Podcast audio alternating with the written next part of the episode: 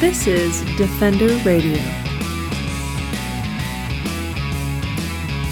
Defender Radio is brought to you by the Association for the Protection of Fur-Bearing Animals.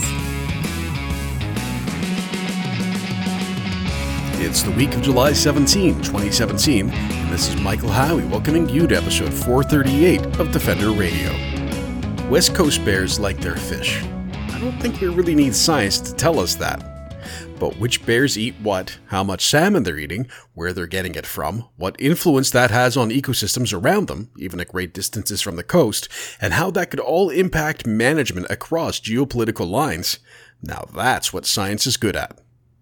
Megan Adams, PhD candidate at the University of Victoria, research scholar with the Hakai Institute, and biologist with the Raincoast Conservation Foundation, recently published a study examining the data associated with some of these questions. Her study included samples from over 1,400 grizzly and black bears across 690,000 square kilometers of British Columbia from 1995 to 2014. Adams worked with the Owekno Nation as well, adding the importance of traditional knowledge to her research and conclusions. Megan joined Defender Radio to discuss her recently published paper, Why Salmon and Bear Populations Should Be Managed Together, the influence her time with the Owekno Nation has imparted on her work, and what animal lovers and environmentalists need to know to protect the salmon-bear relationship and all that it represents in British Columbia. We're talking about your study, Intra-Population Diversity and Isotopic Niche Over Landscape, Spatial Patterns Inform Conservation of Bear Salmon Systems.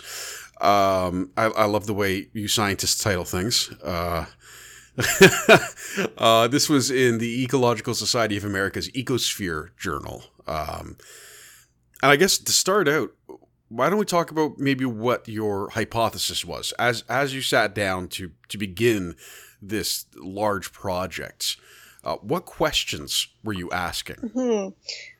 We know that the bear-salmon interaction happens across huge sort of spatial scales, huge landscapes in British Columbia, because we know salmon migrate far inland. But we also have observed that bears in the interior of the province obviously have a really different dietary makeup than bears on the coast. And so we really wanted to know to what extent bears in the interior ate salmon compared to the coast. I work on the coast where bears are very fishy. And, you know, some bears that we study have over 60% salmon in their total annual diet. These bears are made of fish. And you can see that reflected in how healthy they are. That has sort of direct health benefits for those individuals and for the sort of overall health of those coastal populations. So we were really curious to see how far that predator-prey system actually went into the interior and to what extent it went into the interior. And what were the general findings that came as a result of asking these questions? We found overall that males eat far more salmon than females, and that grizzlies eat far more salmon than black bears. And that was known already, but what we were able to do was map that in a really nuanced way, where we were able to see hot spots, sort of areas that were fishier than other areas for bears. And when I say fishier, I mean they had more fish in their diet. So on the coast, we saw this incredible dense hot spot, especially for male grizzlies, in the area known as the Great Bear Rainforest, which is excellent because that sort of conservation area was delineated in part by this predator-prey system. So it was kind of a way of saying, check, that area is working well for those bears getting that fish. But then what surprised us beyond that, especially for male grizzlies, were these really high hotspots, almost as high as the coast in terms of percentage of fish in their diet, far into the interior, 1,000 kilometers up the Fraser River, near Quinault Lake, or in the interior of the Nass Valley. And so these salmon that go so far are really bringing with them that those same ecological connections that happen on the coast. And for listeners who aren't in British Columbia, who don't know about the sort of magic of this system, the bear is like the conduit of this incredible pulse of energy that comes from the ocean in the form of a salmon. So you've got all these marine nutrients that salmon has been accruing for the years it spent in the open ocean. It's full of protein. It's full of fat.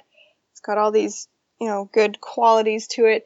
And it comes up the river, and the river's like a conveyor belt for all of this nutrients. And then the bears fish it and spread it throughout the forest. And then all the secondary consumers that interact with the guts of the fish or the scat of the bear get to be fertilized if they're plants or subsidized if they're animals.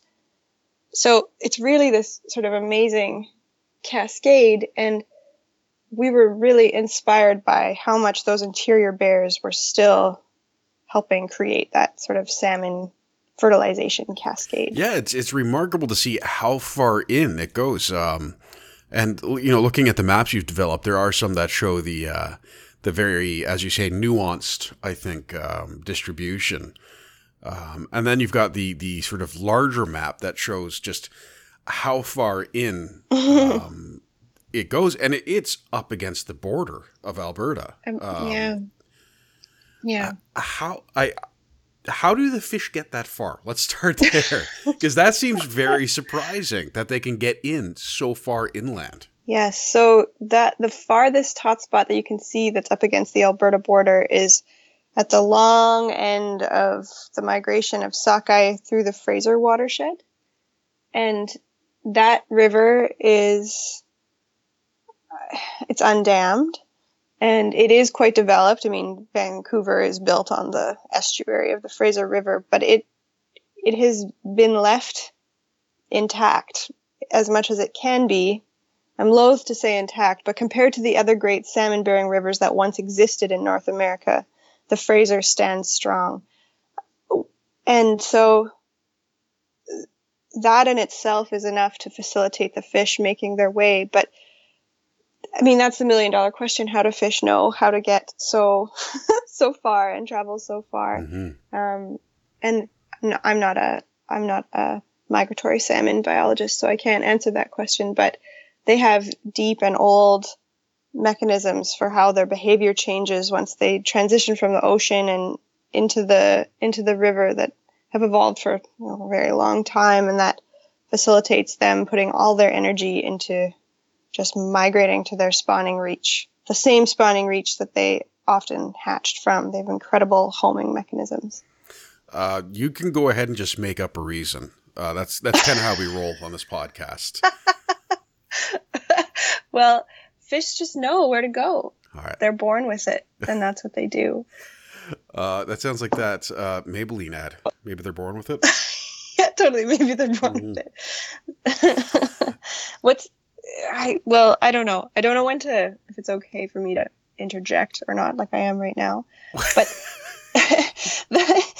on that map, there's all these areas against the Alberta border that have no fish in the bear's diet, mm-hmm. and those are in the southwestern part of the province. Those areas interest me just as much as the areas to the north that do still have fish, because those southern areas. Those grizzlies should be lit up and full of salmon, because that's at the headwaters of the Columbia River. And that was once a mighty salmon river. Sockeye used to go all the way to Radium Hot Springs, which is the edge of Kootenay National Park, only a couple 100 kilometers from Banff. Yeah. But that river is so heavily dammed.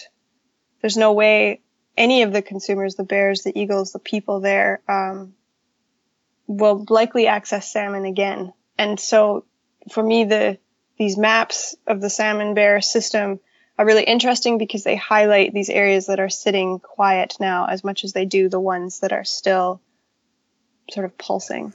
Well, what's the impact of that? I mean, can we have, and I guess this is one of your other million-dollar questions, can we have a healthy ecosystem where this vital food source is no longer able to get to traverse? Mm-hmm. Well, there are still bears and there are still eagles that live in those places, but they evolved with that annual pulse of nutrients from the salmon. And so I'm sure in the sort of early 1900s, as the Columbia was getting dammed, they really had to adjust and adapt. Life gets a lot harder, and those animals necessarily get more stressed when food is less accessible. And so that's sort of one of the takeaways for us from this work, is that these areas that bears are still accessing salmon, we really need to think about how human development may or may not be impacting those places, and really try to leave those sort of vulnerable and precious places on the rivers free of development, free of sort of, future development of oil and gas transportation, free of industrial development, habitat fragmentation, because those areas that predator-prey system are still intact end up benefiting the whole ecosystem around, not just the bears. Well, and that is one of the subjects that you have discussed, and I've read, I think the Smog did a wonderful article with you on this subject, and it's looking at the relationship then is rather, I don't want to say obvious, but it's there between the bear and salmon, but the management of those two are done separately. Mm-hmm. Exactly. I get it feels kind of like an obvious thing, but it probably is a lot more nuanced. What is the implication of having terrestrial mammals and ecosystems managed separately from the very resource that provides the sustenance and provides the, as you say, that sort of pulse of energy into the ecosystem? Mm-hmm. I think it really sort of demonstrates the lack of nuance Western management systems have. We've organized ourselves very, very well, in quotation marks, to to be managing resources, but it's not cookie cutter. It's not Lego resource management. Things are really complicated, and yet we're also seeing a sort of lack of capacity in both provincial and federal governments in terms of funding that people are receiving and the scale of programs of resource management. We're seeing this sort of vacuum of governance. They have less and less funds and less people on the ground. And so we can't, what am I trying to say? What are the implications of that? Well, you said it's obvious. These things are necessarily connected, and yet salmon are managed federally out in the open ocean. Bears are managed by sort of regions within the province, by provincial managers. Federal fisheries managers have a mandate to account for the health of the ecosystem before they account for a commercial fishery, but they're not necessarily connected to the provincial managers or even the communities upriver that rely on fish. And so while our work can't give them clear answers, we hope that it can sort of inspire those connections and have people start asking, okay, there's obviously consumers that live up these rivers a long way from here. What do we need to do to make sure they get enough fish too? Because these systems are so connected. And nope. So I work with some Indigenous resource managers on the coast who, while their capacity is also limited, are open to sort of these interconnections. So the nation I work with says, okay, we want to know about the bears in our territory, the density of their population. We're really curious about how much fish they eat. We're really curious about how that affects how many fish we take, because we want to make sure we're taking care of the bears as much as we're taking care of ourselves. And that, to me, is a vision of what resource management could look like. It's a very holistic approach in that sense. And that's whole as in entirely, not as in made mm-hmm. up. Yeah. It's a dangerous term these days. Sure. Especially with you science folks. Well, and that's something I actually wanted to talk with you about. This is something that at Raincoast, there is a heavy involvement between the scientists like yourself, your PhD candidates with University of Victoria, and you're working with traditional knowledge, and I don't know if you call it traditional science or not, but it's that traditional. It's the right word. It's the way they have always looked at ecosystems and the interconnectedness of things. And I see in your listing of studies, publications, that you've done some, you've had conversations about the relationship between the indigenous community and academia. What, I guess, before maybe we get into the bear aspect of this, what influence has that had, just that exposure on your work as a PhD candidate and, you know, an ecologist / biologist to be? That's a great question, and I'm glad you asked it, because, yeah, we're, as academics, we're sort of taught that our way of asking questions and our way of knowing, the sort of cloud of our knowledge system, is the only way to go about doing things. And in Western culture, there's a couple power currencies. One of them is money, and one of them is knowledge of the law, and another one is the ability to generate and to interpret information, data. And you know, these are, yeah, very important power currencies in Western culture. And here in British Columbia, it's only been colonized for the last 200 years. So these are really, really fresh knowledge systems that are being imposed on a land where people have functional knowledge systems that have worked for, in the case of the territory I work in, 14,000 years. Yeah. So to be exposed to a different way of knowing and a different way of asking questions has been extremely important and humbling for me, just in examining the knowledge system that I work with. And I think, I hope it helps us ask better questions. I mean, I don't do this because it serves me. I do this because it interests me in what it means to be a citizen of this country now at this time. I think this is how we need to move forward, with people who never signed their land away, with people whose land I am a guest on. This feels like a useful way to share space. And so I always think about these knowledge systems being sort of on the same level. We use a lot of Venn diagrams in our papers that we wrote with our Indigenous colleagues, where we say, okay, we've got these two knowledge systems, different ways of knowing, different ways of asking questions, but we've got an overlap in what we're interested in. We've got, you know, we have capacity we can share. So it's like these two circles overlap, and that's where the sort of the common objectives are. And we might have different methods. We might have different capacity to bring to the table.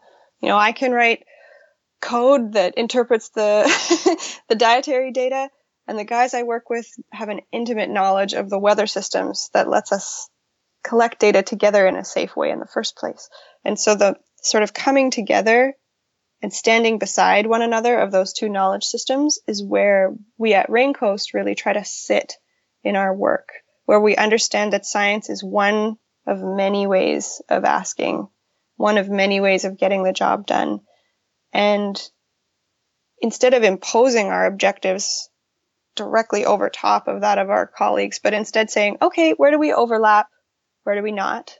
What's the productive space in there? I think we generate really interesting hypotheses together, and we get to tick a lot of boxes for one another.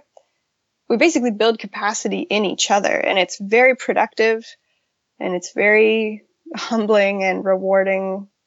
And I can't imagine doing science any other way, because it's so much bigger than that now for me. And what's interesting to me, in my, you know, my background is journalism, not science. So I speak with a number of people like yourself who are studying interactions and populations and so on. And I find frequently that there is, when science tries to dictate, it gets ugly, because the people on the land, whether they're ranchers, whether they're indigenous peoples, have a different perspective. Totally. The interesting part about it, though, is that both sides need to come together. And I don't know who starts that process. I can't explain that. But I do know, when I've looked at studies, for example, in Idaho, there was a great one by Defenders of Wildlife that they led, in association with USDA and a large body of ranchers. And they came up with brilliant results on coexistence with wolves. And then when you see similar attempts without that buy-in from the community, the science gets a lot more stilted. The ability to bob and weave along with the data isn't there. But I also think, you know, the way you've explained this is very much what can make Canada a wonderful place. Not just for Indigenous people, but for all people. For all of us. Yes, that we find common ground between us and build each other up. You know, it's a wonderful it's a wonderful combination of social sciences and biology and academia and tradition. It's great to see happening, and hopefully it will lead to a historic change between cultures. And as you said, on the ground, this is something I find interesting. I've spoken a couple of times with Douglas Nislos of the Heltsuk First Nation. He's Kittesu Heiheis. Not Heltsuk. Oh, I'm sorry. That's okay. I that's the one I remembered how to say, to be honest. You did great. Thank you. Yeah. That's it. I can say one of them right. I'm proud of that. It's like when I lived outside of Quebec for a while, I learned how to say Quebec properly. So, very pleased with myself. Anyway. Sorry. Yeah. But it's very interesting talking about how the traditional knowledge that they are raised with in the Indigenous culture can benefit science in that day to day. And for you, one of the things I found very interesting and I'm going to quickly try and see if I can find this again in the study, in your method section. But you, in getting your data together, you know, you had some historic data that you were able to pull. You were using hair samples, which I love, as opposed to darting and drawing blood. Absolutely. Yeah, totally.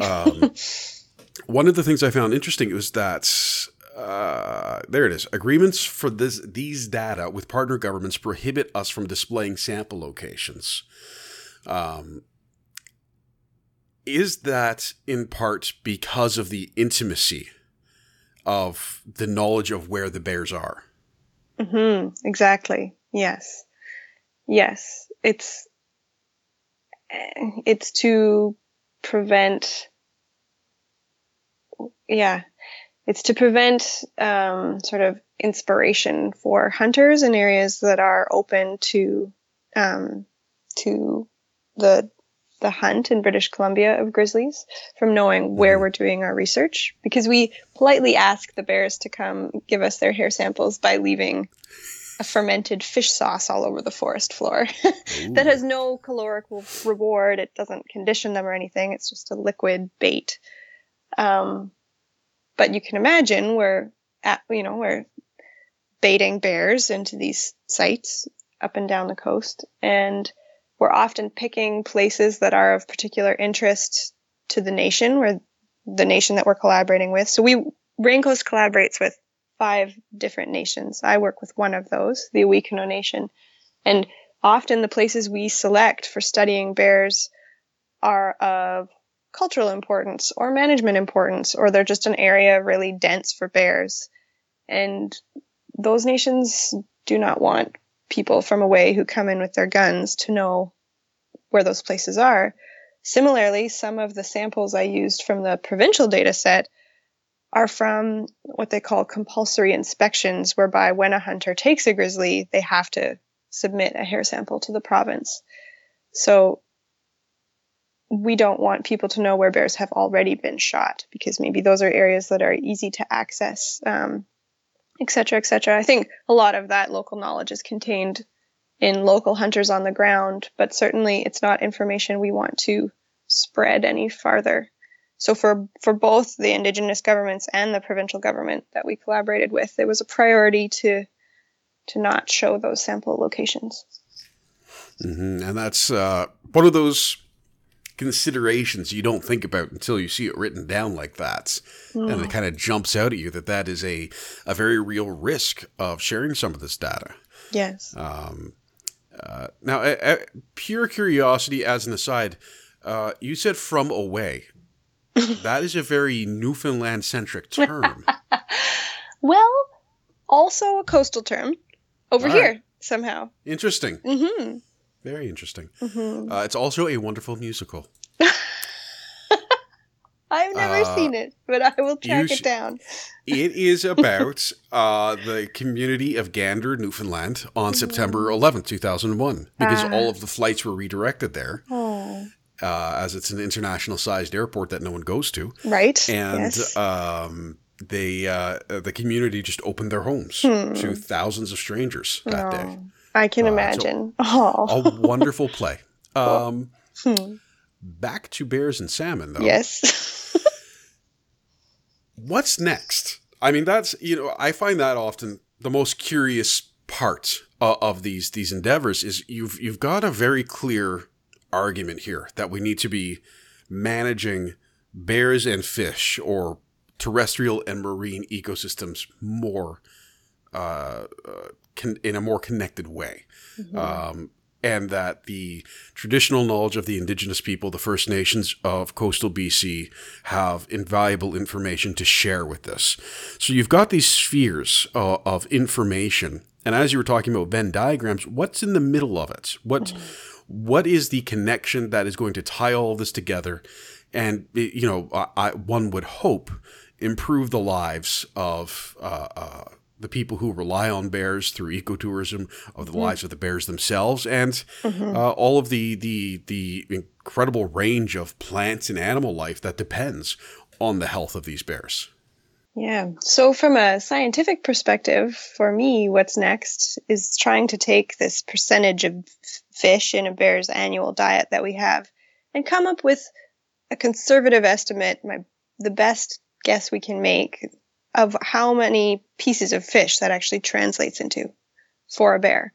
Okay, given all these bears and all the fish they eat, you know, across individuals, we can start trying to ask questions with models. Okay, what does that actually mean in terms of the catch of bears for fish? Because the nation I work with wants to start accounting for upstream consumers in a really quantitative way. So at a really small scale, that's what's next for me. What we'll learn from that, I'm inspired to think of how that can scale up for other fisheries, other river systems, and, you know, how can we develop a tool that's useful for managers, regardless of which government they work for, at which spatial scale. In terms of conservation, what's next is identifying which areas, especially in the interior of the province, still have access to fish, but may be vulnerable to expanding human development, oil and gas expansion, or may be vulnerable to other stressors like the hunt, and say, okay, what can we do for this system in terms of protecting this habitat and protecting these populations where this predator-prey system still exists. So there's sort of the quantitative science that we're going to continue to just improve and keep asking questions. How can we make this information useful for managers? But we also already know how important fish are for bears. And so another next step for me is saying, okay, given what we know about fish and bears in the interior, let's find the most vulnerable places, which means the intersection of fish and development. It's like what are the pinch points, and what can we do? What conversations can we have with managers in those regions to protect those places? Well, and I think something that's worthy of note as well is the relationship between the quality of diet to the grizzly bear directly impacts the potential conflicts, and that's your colleague Kyle Artel, who I believe is a co-author on this one. Absolutely, has looked into, and I would imagine that your work will play into that in many ways. Yes, you know, and as you said, that's not your realm of expertise, but I imagine that the more we know about how many fish the bears are consuming and when and where, etc., can maybe help us prepare for conflict resolution, particularly non-lethal conflict resolution, for, you know, if we know that the fish has dropped below a certain threshold, that means they may be looking for other food sources, and therefore we can better prepare for it in certain regions. Absolutely. Yeah. And for people who want to help, I mean, this is often a question that I think is more easy in terms of advocacy, but it also matters in terms of science. And I think in particular, the kind of science that Raincoast does,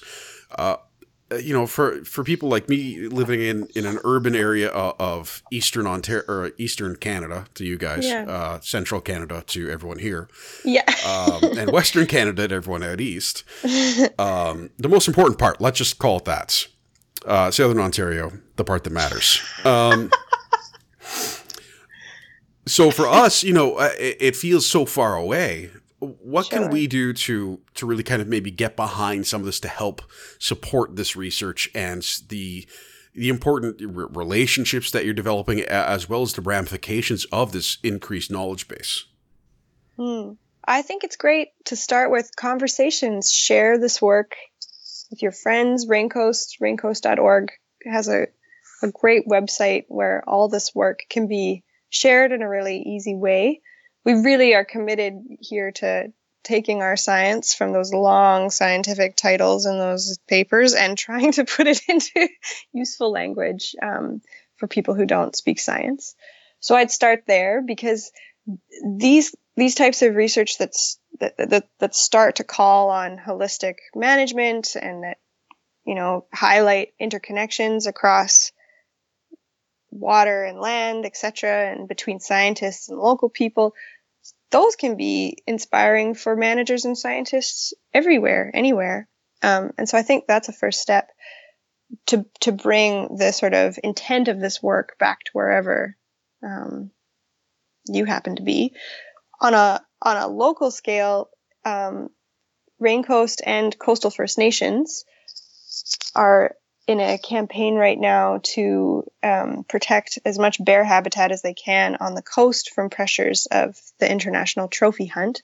And so we've got a campaign right now called Save the Great Bears, where we're working together with those nations to acquire hunting tenures in the Great Bear Rainforest, where they're co-owned and co-managed by Raincoast and Coastal First Nations, to just reduce pressure on bears.